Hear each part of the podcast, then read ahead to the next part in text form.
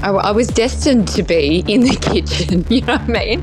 I was destined to to show this food to the world. And what I want more than anything is to show Australia how special this is and for all Australians to embrace this. We are taking a walk today on Dirty Linen. We are heading to Byron Bay to celebrate the documentary series Great Australian Walks with Julia Zemiro, which is screening on SBS.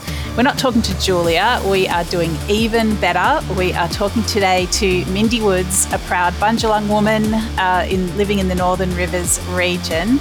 A lot of people will know Mindy from her time on MasterChef, a, a couple of seasons, 2012, and again back for the favourites in 2022. And a lot of people will also have been lucky enough to eat at Karkalla, her restaurant in Byron Bay. Mindy, welcome to Dirty Linen. Jingila, how are you, Dani?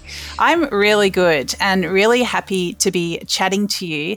Tell us about Great Australian Walks and I suppose how important is it to walk through the places that we inhabit?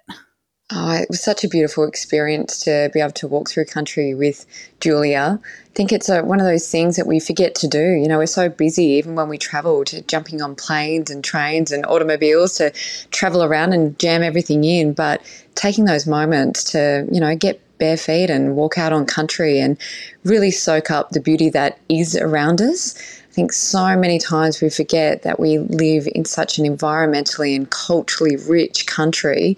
To you know, to take the time out and to be out on country is just something truly special. And as a Bundjalung woman with that special connection to country, what are you hoping to share when when you take us with you? I just love people to experience Australia through a cultural lens. You know, I mean, we travel overseas. You know, I mean, it's kind of rite of passage for Aussies, isn't it? To travel overseas and to get those incredible cultural experiences overseas, to kind of eat the food and to see all the beautiful monuments and buildings. And we really forget that we have the oldest thriving civilization here, right on our doorstep. And to go out onto country and to look at Australia through that ancient lens, it really gives you a deeper appreciation for this beautiful place we get to call home.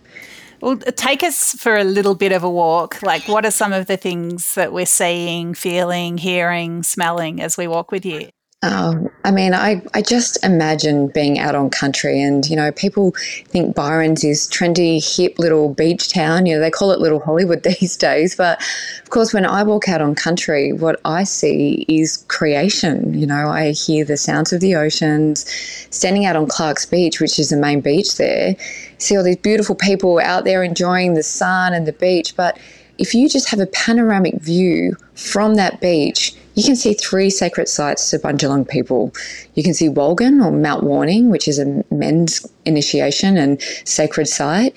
You can see Nguthungulli, which is the resting place of our creator, and you call that Julian Rocks. And then you've got, you know, Wolgan on the on the other side. So there's you know, three beautiful landscapes there that we can all really appreciate and take in. So, I mean, I suppose a lot of people will be in those landscapes without that awareness. I mean, if, you know, let's say I'm visiting somewhere that I haven't been before and I don't have that knowledge of those sacred sites, what do you reckon I could do just as I'm walking, as I'm being to, I suppose, be respectful and connected to where I am. I mean, one of the things that our elders always say to us is to ningana, which means to be quiet, and to binangu, which is to listen, and yanagi, which is to watch. You know, taking the moment just to really soak up what's happening around you and using all of your senses. Our country is so immersive,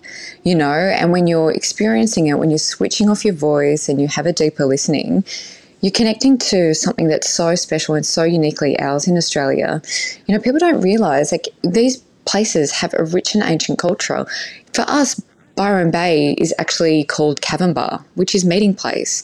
And for us, that old ancient history of people coming and congregating and holding ceremonies, hunting, gathering, and holding celebrations still really happens to this day. I mean, we see in a modern society people still coming to Byron Bay to do all of those things, but really in a modern context. So for us, that dreaming continues. And we'd really love people just to, you know, just to even consider or get curious about the ancient culture that is there, the First Nations people that are the traditional custodians, the language spoke you know, in those communities till this very day. And of course, for me, those beautiful native food landscapes. Yeah, well, let's um, dig into the food side of things. It's a food podcast, after all. We can we can, we can be a little bit on topic, but all that other stuff is so much more is, is so important to talk about as well. But how would you love people to connect with um, Australia's uh, Indigenous uh, story through ingredients, through food? Well, for us, everything does have a story. You know, we're the oldest storytellers on earth, First Nations Australians, and we believe that everything has a story. You know, our our country has a story, our oceans, it has a story, and of course, our native food also has a story. And it's a way for us to understand the the deeper aspects of this country when you experience our culture through our food. You know, like I go back to what I said before, we travel the world to experience cultures, and a lot of that's got to do with the food or the beverage that we're experiencing in those places, whether it's the champagnes of France and the beautiful cheeses and the pizzas and pastas of Italy. What we don't connect with here is our food culture, you know, and I really, it makes me cringe a little bit inside when people say, you know, what's an Australian, what's Australian food? It's meat pies and sausage rolls. And I just think, oh my God, we're so much richer than that. You know, we've got the oldest foods in the world. First Nations people were the, the first bakers of the world. We were, we had the oldest form of aquaculture in the world. And for us to really embrace that, celebrate it, and protect it is the responsibility of all Australians. I feel like if Australians become more connected with our ancient native ingredients, they're going to feel more connected to this place we're so lucky to call home. And I want everyone to have a real sense of pride and a real sense of belonging being Australian, whether you're First Nations or not. And I think we can do that through food. Yeah, I think you're so right. And uh, there is so much to be excited about. And I agree. Like the the baking is is just so phenomenal when you think about it. I mean, there's this orthodoxy that you know the the first baking happened you know ten or twelve thousand years ago in northern Africa. You know, when grain was domesticated. It's like, uh, hello, there's another story we can tell and really really tap into um, and be yeah. It is, it is about connection. It is also about pride, but I think it's also it's about how do we, I suppose, take that forward and innovate together. Um, yeah, to, to, to to bring it to prominence? I think a lot of people don't realize how abundant and how varied our First Nations food is. You know, I mean, we all go back to those stereotypes that it's, you know, witchetty grubs and kangaroo and, and not much else, that it's bush tucker, that it's food for survival, but it is so much more than that. They are world class ingredients. And of course, the connection to country and culture is absolutely inseparable from them. You know, they are part of our dreaming, they're a part of our sto- stories, our songs, they're part of our, you know, our very existence to this very day and the stories and the connectedness around each of those cultures is so important to recognize. The food from Bundjalung Jagun in Bundjalung country is so different from anywhere else in Australia. I was really fortunate just to be in Lutruwita down in Tasmania recently. And of course, the food down there and the food culture for the traditional people of um, Tasmania is so different to what you find on Bundjalung Jagun. And it's different for what I'm going to find up the top end or down at Noongar country in Western Australia Australia because you think our food is just as diverse as our geography. And so are our cultures, our language, and our people. So it really makes me excited to think of, you know, the storylines of, of of provenance when it comes to native food. You know, you think of kind of cultures, and I go back to France because they do it so well, and all through Europe, they have appellation systems in place that recognize the cultural significance of these foods. And I really believe that we should be doing the same in Australia for our native food industry. So, how do you do it at Karkalla? Is it is it very Bundjalung focused, or is it bringing in ingredients from other parts of the country? Tell, mm, tell us about it. Yeah, so we feature locally sourced, seasonal, and local Indigenous products. So, for the most part, 90% or more of our menu actually features food that's endemic to Bundjalung country.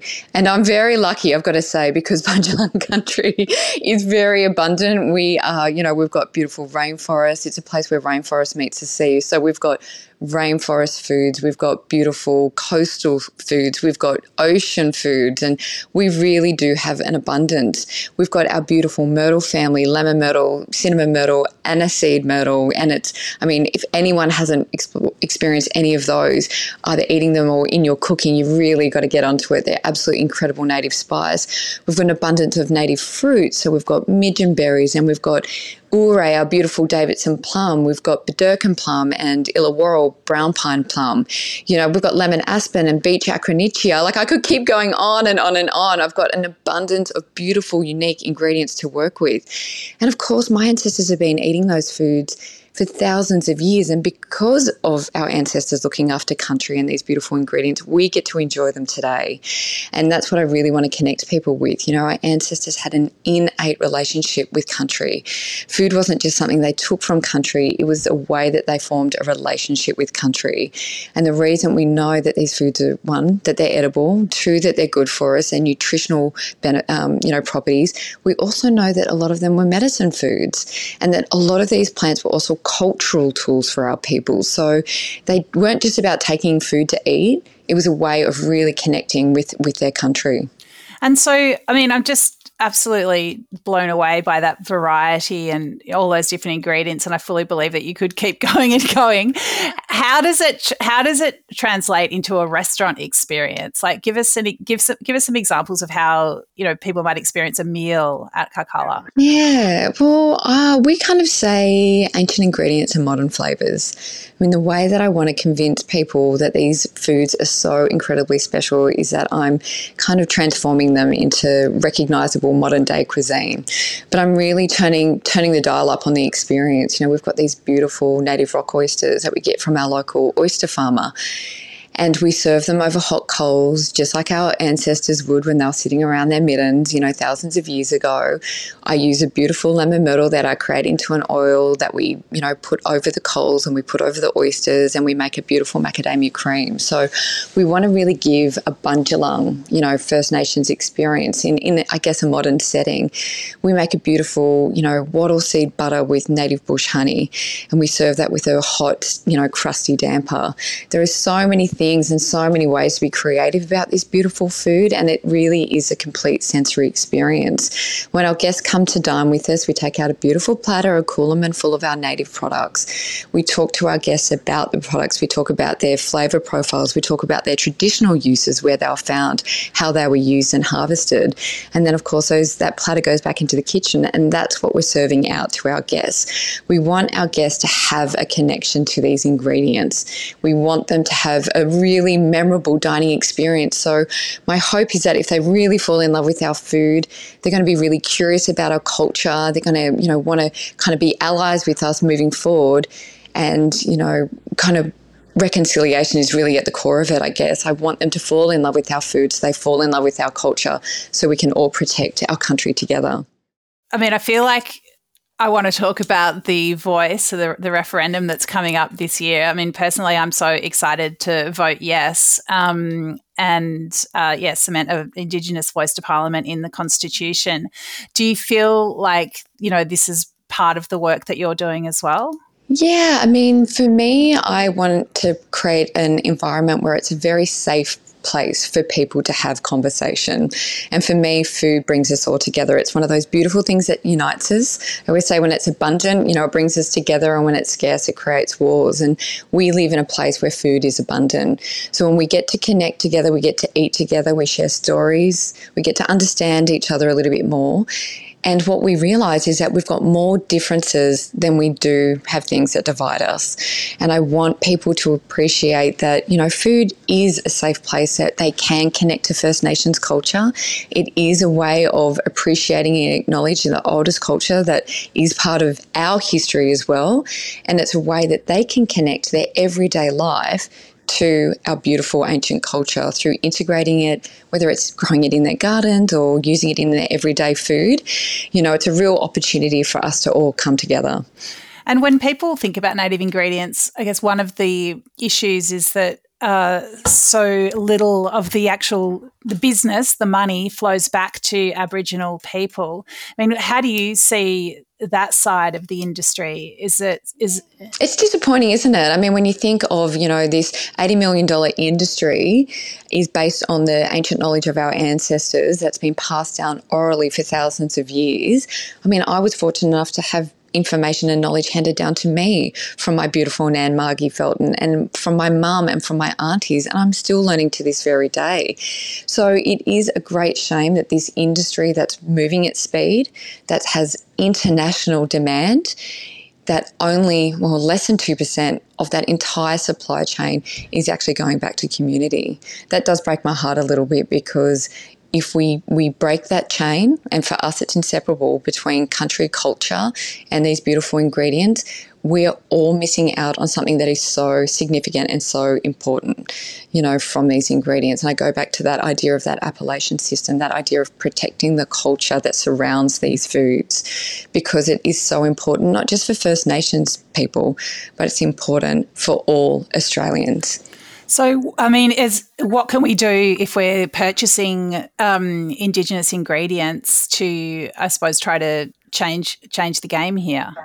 I think just get curious and ask questions. You know, if you are buying from a supplier, ask them what country they're sourcing their ingredients from, what communities they're working with. You know, the, the big part of the native food sector, and I, I think it's a responsibility of anyone working in native food, is that they are connecting to the culture that these foods have, have come from, that they're working in with mob, that they're kind of inviting them in to not only sit at the table, but to have a voice at the table too.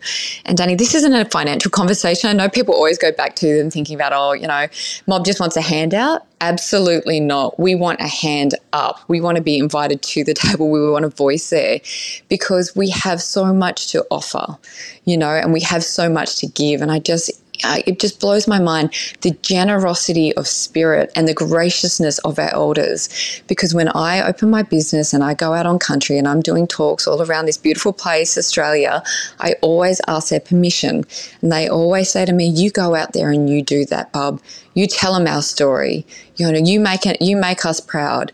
And their graciousness, you know, for forgiving and their generosity of spirit, considering what they have been through in their lives you know, they do deserve to be part of this industry and they do deserve to be included.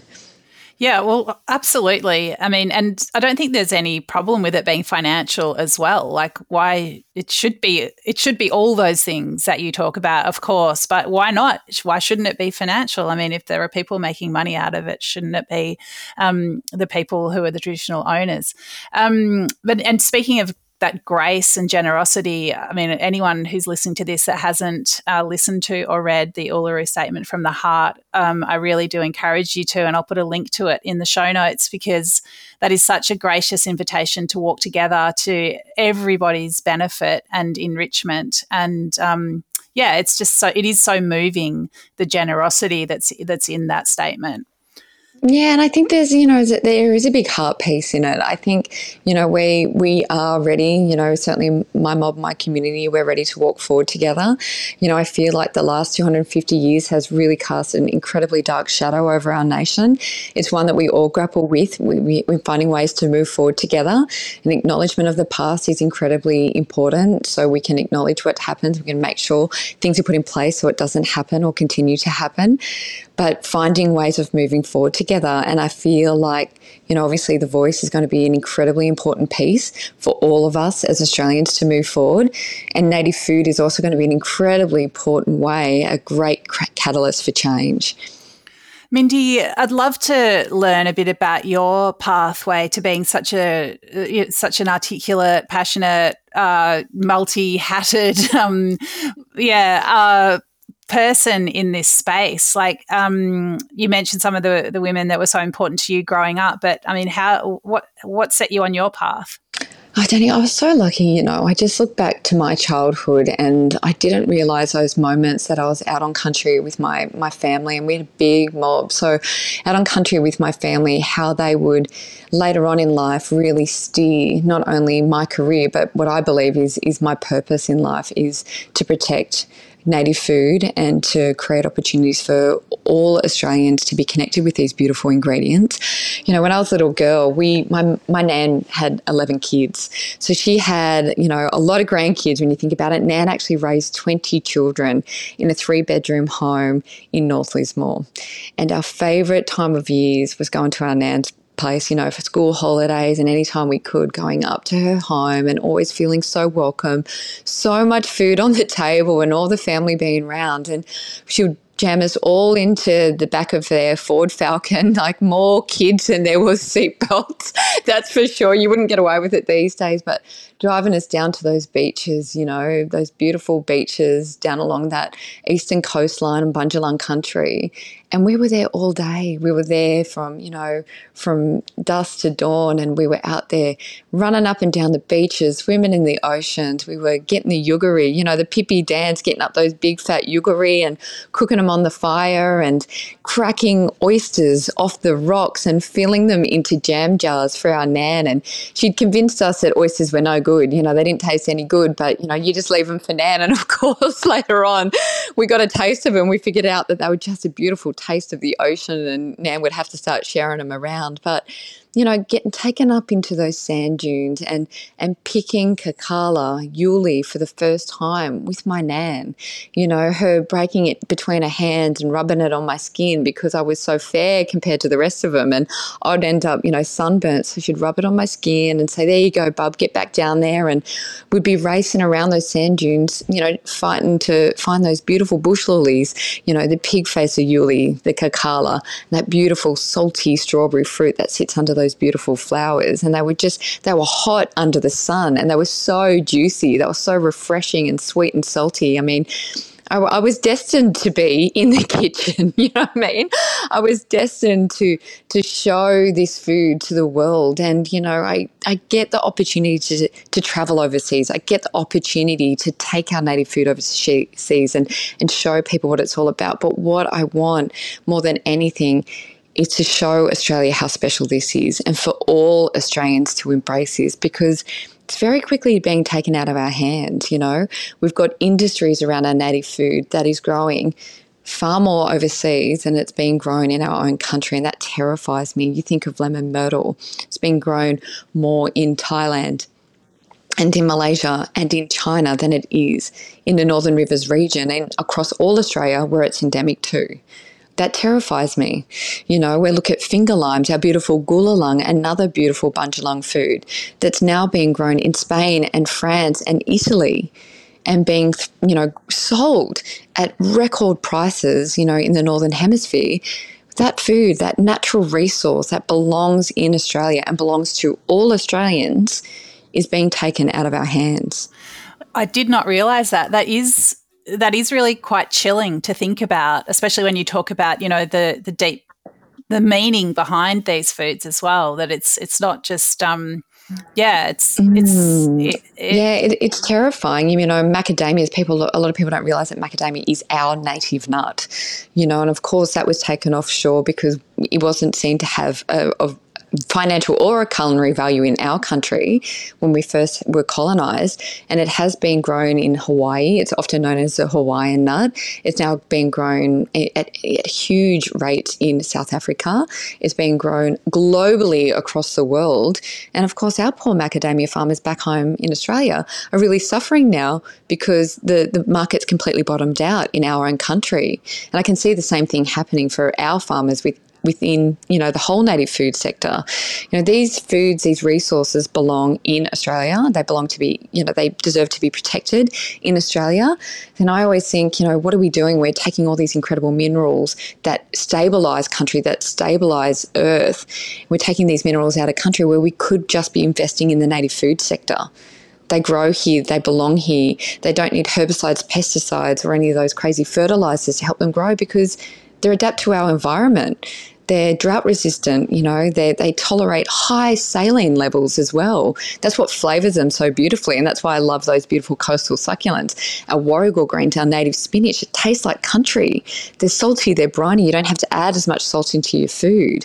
We've got an abundance of native food that grows here, that is endemic here, that is so nutritionally dense as well. Of course, they really are the superfoods of the world without having that trendy title. So, why aren't we looking at propagating them, cultivating them, and growing them here on country? Yeah, well, it, it absolutely makes sense. So, I suppose when we're looking at some of these ingredients, we have to look at the supply chain uh, uh within Australia, but also just, I suppose, check that they're not coming from overseas, because I guess that'll be the next thing that um, that those those macadamias or those those Davidson plums or whatever it is will get imported back here. Yeah, absolutely. Well, they are getting imported back. That's a crazy thing. Please do check when you're buying macadamias. Please check that they're Australian. I mean, it's new season macadamia time at the moment, and I tell you, when you eat a fresh macadamia that has just been harvested from country, the sweetness, the creaminess, the buttery kind of consistency of these nuts is so much more delicious than those dirty old rancid nuts that are sitting on those, you know, supermarket shelves that have been there for months and months and months. And you have to eat local. Get out into your farmers markets.